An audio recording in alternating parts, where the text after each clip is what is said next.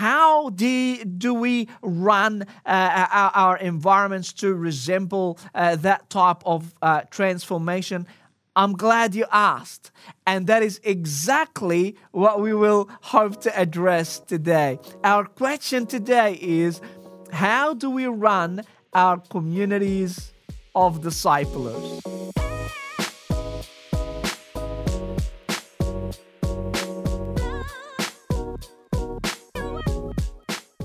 Hello, and welcome again to another episode in our teaching series we've titled A Band of Disciples. A Band of Disciples. And you are probably aware by now that our purpose of this whole series is to help each single one of us to be encouraged and equipped uh, to be a better discipler, to be someone that walks alongside other Jesus lovers so that we can uh, progress in our uh, transformation towards Christ likeness. And in this series, we've looked at the discipling calling, and we're now in the middle of looking at the discipling community. And uh, over the last uh, few sessions, I have attempted to convince you that a community of disciplers, people who perceive themselves as disciples and who disciple others, so a community of disciplers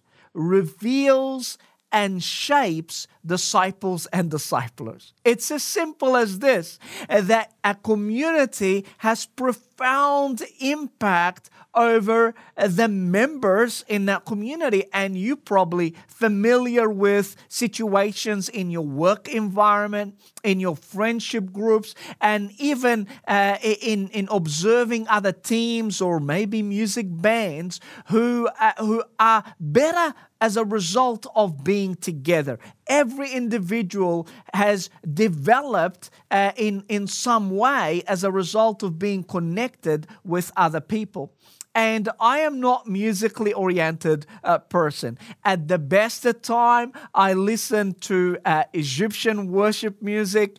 I am not your type of person to express to you uh, this band and that band. I, I have very uh, limited knowledge of, of bands. However, I do, like most people, uh, have seen in, in, in the news and in articles, uh, you know, things written about a famous famous band called U2. U2. And this band, um, you know, in their fifth album, I read in their fifth album became a global sensation. Can you believe that? Just their fifth album went bang and they became very well known thereafter. Uh, they are probably famous for uh, some human rights issues in, in, in their in their lyrics and some of their public uh, presentations. Believe it or not they've had over 110 million dollars worth of sales and they won 22 grammy awards. That is more than any other band. Incredible story of success. Wouldn't you agree? Regardless whether you like their type of music, whether you listen uh, to this band, or whether, like me, you have no idea about that type of industry altogether. But how did that happen? How did they reach uh, that level of success? Well, let me tell you that what I read is that they commenced their band in Ireland when the band members were secondary school students.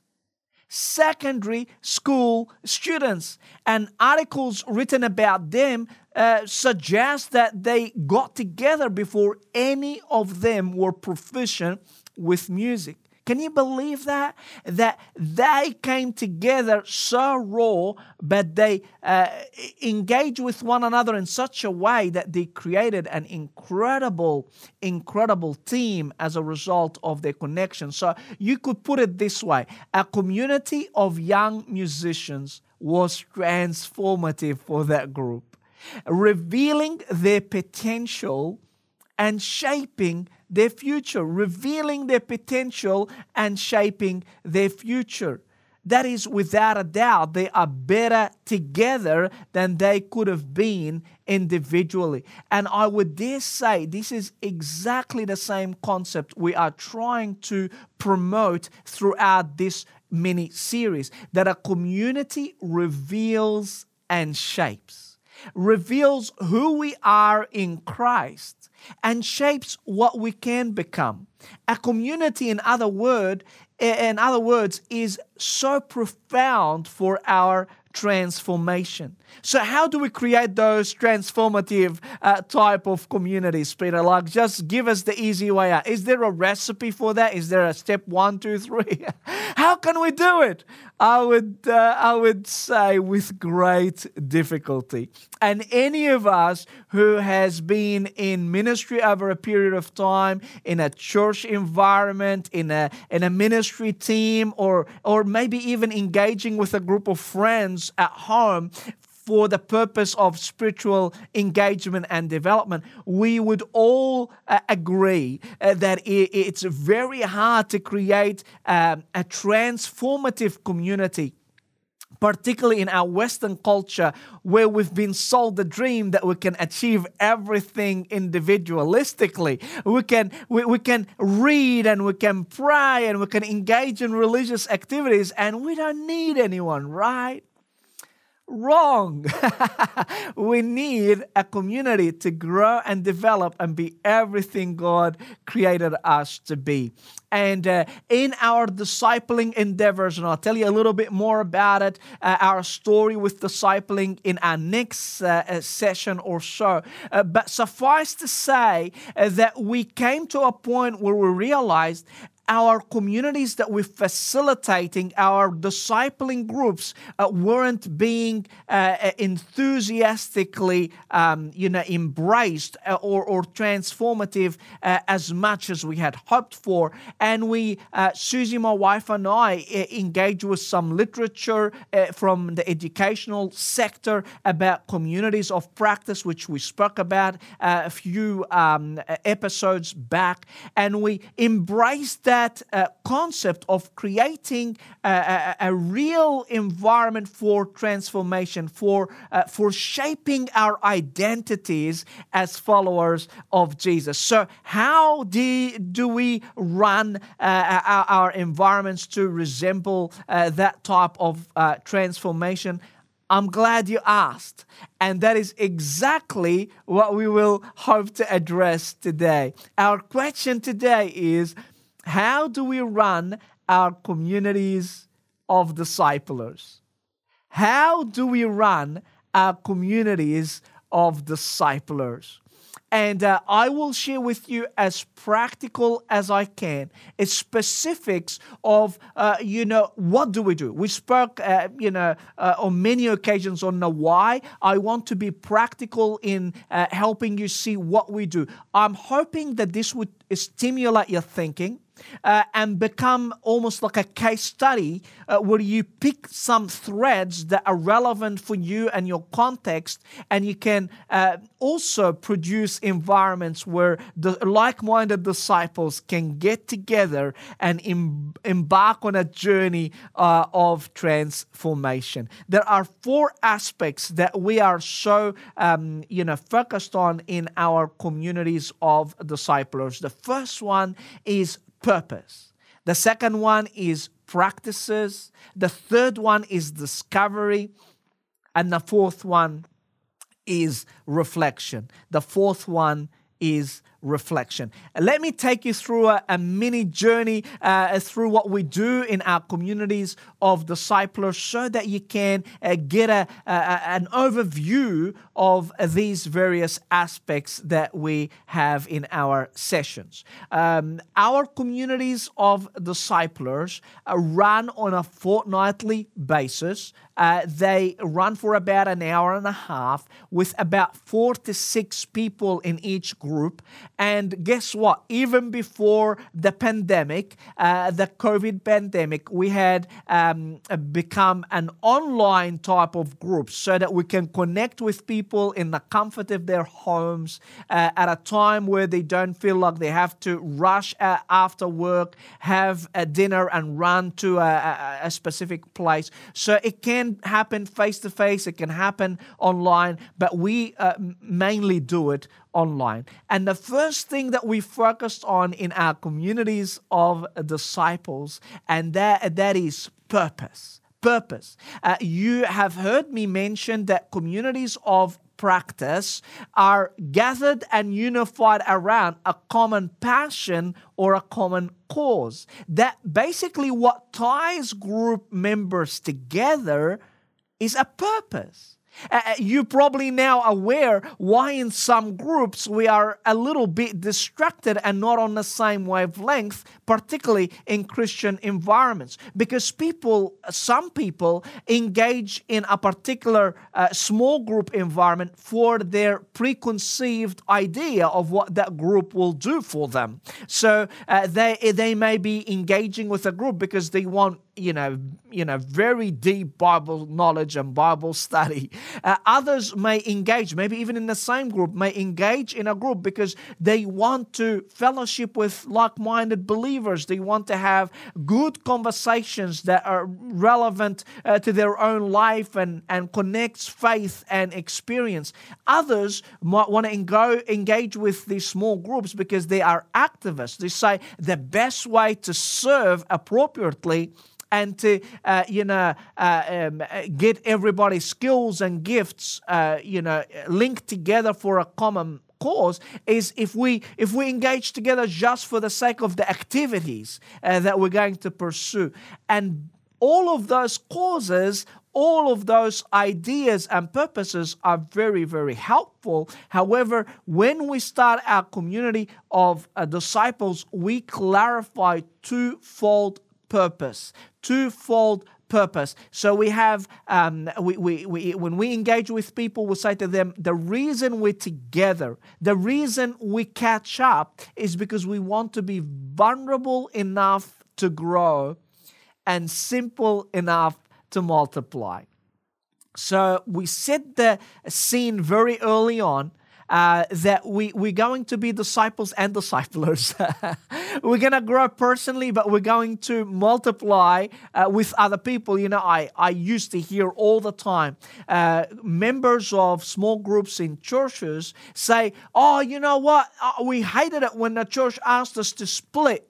Uh, the, the reality is there is such genuine bond of fellowship between members that they found it very hard uh, to multiply or whatever you call it split or addition. It doesn't really matter but we engage with this small number of people in this intimate environment with a very very clear purpose and that is yes we want to grow individually. And in order to do that we need to be vulnerable. You're not going to grow by uh, you know gaining more knowledge or engaging in in more activities. We're going to grow by being vulnerable with one another.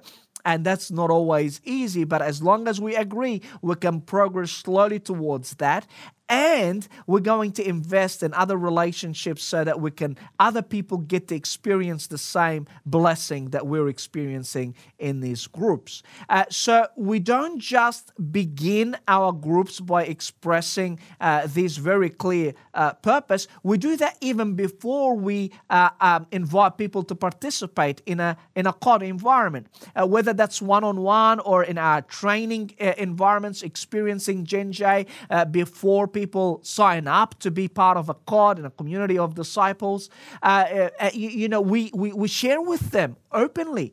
Uh, do you know we're going to have this particular environment? It's going to be intimate. We're going to meet together regularly for about uh, a year or so on a fortnightly basis. And the purpose is utterly clear.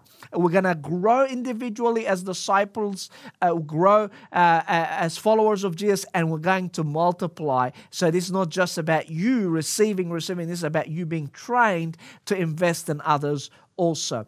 Uh, not only do we clarify the expectations before people join the group, from the very first session, as soon as we just get together and intru- introduce one another, uh, we, we, we, we, we share the purpose of this is, is vulnerable enough to grow, simple enough to multiply. Guess what? Every time we meet, we repeatedly share the same statement of purpose. It can probably drive people crazy, but they won't be mistaken about the reason why we get together. We don't want to have sideways energies. We don't want to have distractions. We want to be utterly clear about what unifies us together. And that is so that we can grow, so that we can multiply. And you know, after several sessions, where the leader or the facilitators of the the cards, uh, you know, share. You know, you probably remember that the reason why we meet together is this twofold purpose.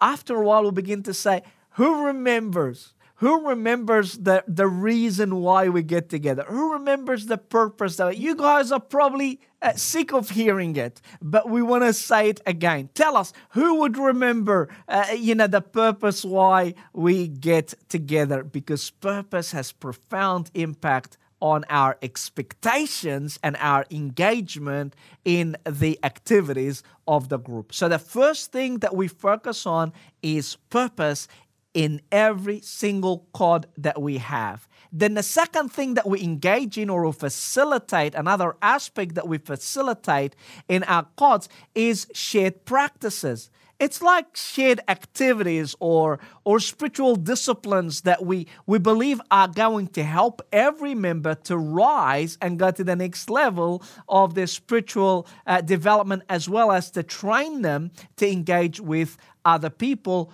whom they may also invest in and disciple. And if you engage in a community of disciples or uh, you know one of our uh, environments, you realize that we have very specific, at least four things that we do repeatedly. First, we set spiritual goals. Uh, we do that uh, almost every three months or so at the start of a particular phase or a stage. We we stop and and and we help people uh, hear from the Holy Spirit as to what area of their spiritual development they need to go to the next level. So, you are probably familiar by now from our first mini series that we believe there are four areas of spiritual development relationship with God. Uh, inner life, relationship with believers, and influence in the world. We believe that's a holistic way of uh, uh, you know perceiving spiritual development. They are also uh, the the categories or the potentials or or the the qualities that God deposited in us because of our union with Jesus. So we have these uh, capabilities. Now we need to set goals to actualize them to live them out to manifest what's already on the inside of us. So we need to collaborate with the Holy Spirit play our part so that we can develop in those areas. So we might um, suggest to people in what is one area of your passion and what is one area that you're struggling with at the moment and what might the holy spirit have you um, uh, you know, do something measurable and specific and achievable uh, that you can do to go to the next level. They might say, you know, I'm going to spend 15 minutes with God uh, three times a week, uh, you know, uh, reading the Word and attempting to apply it.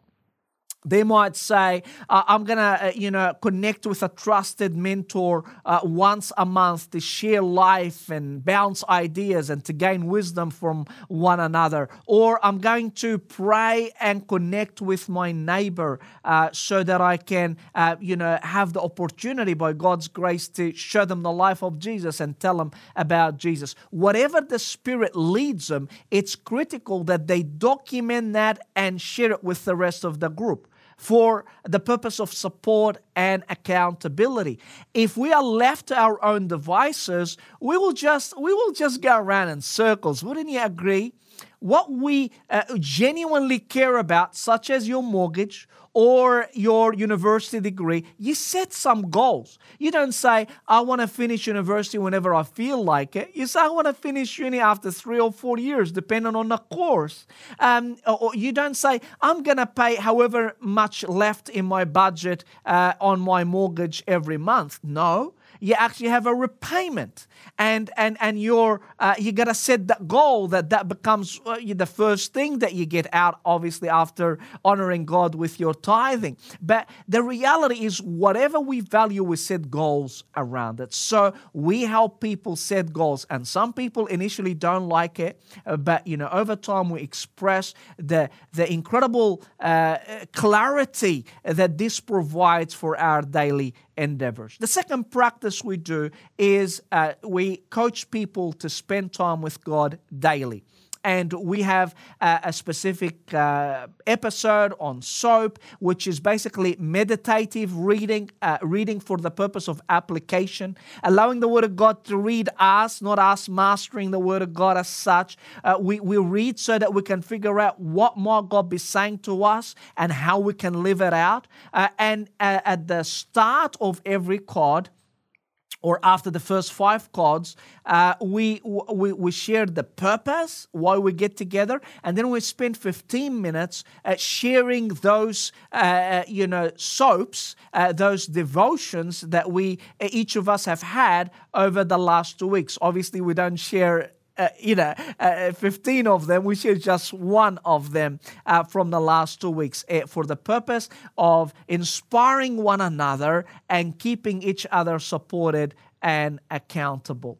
Uh, the third practice we do is we coach people to care, pray, and respond. That's an outreach uh, tool that we uh, promote in our communities where we all support one another to reach out to unchurched, unbelieving friends and relatives and acquaintances. And we care for people. So it means that we practically engage with them to show them the love and the care of Jesus. We take him out for a coffee. We share a meal with them. We, we, we you know help them in practical ways when when when they require some uh, some support. Uh, we just show them love and care by asking about them, by genuinely listening to them, by you know anything that you might find that shows care, genuine care to someone else. Then we pray for them. We pray for them that God would soften their heart, that God will provide an opportunity, that the person will, will get a, a vision of Jesus and will notice a, a different lifestyle in us that reflects the, the character, the beautiful character of Christ. And then we respond. When prompted, we respond. We might share a story with the person, our faith story. We might share with them something that we read in the scripture. We might pass on to them a book that's helpful. We might even uh, share a link to a particular uh, YouTube uh, video, whatever it might be. But we're responding based on what the Spirit leads us, not as an obligation. This is being, you know, aware and discerning of what the Spirit is saying, and we live accordingly. The last practice is that we invest and multiply gods. We say to people from the very start, you are here to observe, to practice in a safe environment, but ultimately, if we're going to embrace the great, the great commission uh, of Jesus to multiply disciples, well, we need to do that in communities. And this is a same uh, uh, context that you can reproduce. We are helping one another to get better at multiplication. So, the first uh, aspect of our communities is shared purpose. Second aspect is shared practices. Third aspect is Bible uh, discovery. Like we discovered what God might be saying to us uh, through the Word of God. And just a quick note we only spend 20 to 25 minutes digging in the Word of God because we don't want um, the, someone to, to, to create a, a, theological lecture out of it or deep theological you know, assertions and beliefs. Uh, this is about uh, looking at the Word of God for a specific area in our spiritual development and that we want to live it out and apply. So, from the very start of that uh, segment, we, we, we shared the landscape of spiritual growth, the three stages that we showed you in, in, uh, in a previous episode in series one we show that there is a three stages of development standing firm that we embrace our identity as children of god growth which we embrace our calling as disciples and then the, the idea of towards maturity where we live as selfless people selfless parents who are re- reproducing and responsible. So we show them where this session fits because adults want to know the overview the context of where we're heading. And then we we, we, we introduce the passage, we give a little bit of a background of, you know, where that passage fits in this particular uh, you know context in a letter or book or whatever it might be. Then we read the passage and we stop give people two minutes in silence and say uh, uh try to summarize this passage don't interpret it just try to summarize it, like allow it to be absorbed on the inside. If you're an introvert like me, you can't just grab ideas whilst people are reading it. You just want a little bit of time to sit and allow it to sink in. So we do that. We ask one or two people to share the summaries. And then we begin to ask two or three questions only. There's not 300 questions to figure out the depth of the depth of the depth of what we share, what we read. No, this is sharing together our ideas, our opinions, uh, instructed by the context of the word and by the inspiration of the, the illumination of the Holy Spirit. Uh, but obviously, those questions are leading towards a specific area of growth. So we have a takeaway, an application uh, that people uh, will, will, will perceive as the main point that we're getting out of this. Obviously, the Spirit can enlighten them to uh, specific things around that, but this becomes a prominent aspect of what we do. Then the last thing that we do, we do what we call reflective practice or reflection on our lived experiences. So we meet every two weeks. So we begin this purpose, uh, we begin this segment by clarifying the purpose of reflecting on our experiences uh, over the last two weeks. So this is not your experiences, uh, you know, 10 years ago. This is just the last two weeks. And we share that the reason we reflect is to draw meaning out of our experiences, to demystify Christ likeness so that it's not just a pie in the sky, but a lived thing that people like us live like Jesus in, in particular aspects on their daily endeavors. And also, we reflect so we can build the habit of reflecting, of thinking before doing things. We reflect after the experience. So in future occurrences, we reflect in the experiences. Then every member in the group has a chance to share an experience. We give them two or so minutes to share a high point, a low point, or anything in between. No judgment. We're not fixing anybody or rescuing anybody. After everybody shared, we'll pick one or two people and say, who would like us to unpack with them a little bit, to reflect with them on their experience? We're not interrogating them, we're helping them to discover some of the uh, assumption beneath the actions that they have been involved in. We ask them two to three questions, and then we literally stop, take two to three minutes to pray and seek God for a prophetic word, for an image, for a scripture, for an idea that may encourage the person that we have asked them uh, those questions. And once we've shared those words with them, we say, okay, what's your action? What are you going to do as a result of that? Because it's easy to hear things and do nothing about it. Don't we all know that quite well? But this helps us to be precise on how we going to live out what God has deposited in our hearts and we try to support them in that. So, here is the four primary aspects of our community of disciplers. We, we have a shared common purpose, we have uh, common practices, we discover the Bible together in an interactive way, and we share our experiences and reflect on them. We found that to be such an incredibly transformative environment for the people that we've been entru- who've been entrusted to our care. I pray that you have been uh, attracted to an idea or two from this case study and that you would uh, write down maybe some uh, you know aspects of the community of the group of disciples that you want to facilitate and if you need any help we are here to help you please write to us at genj.com.au it will be our absolute honor and privilege privilege to support you. Thank you so much for watching. Thank you for your investment and your eager eagerness to find out how to get better at being a discipler. God smiles is upon you and he will make a way for you. He will anoint you by the power of his spirit so that you can be everything that he designed you to be. Thank you so much. Looking forward to being with you in another episode about the discipling community and how it can multiply. God bless you.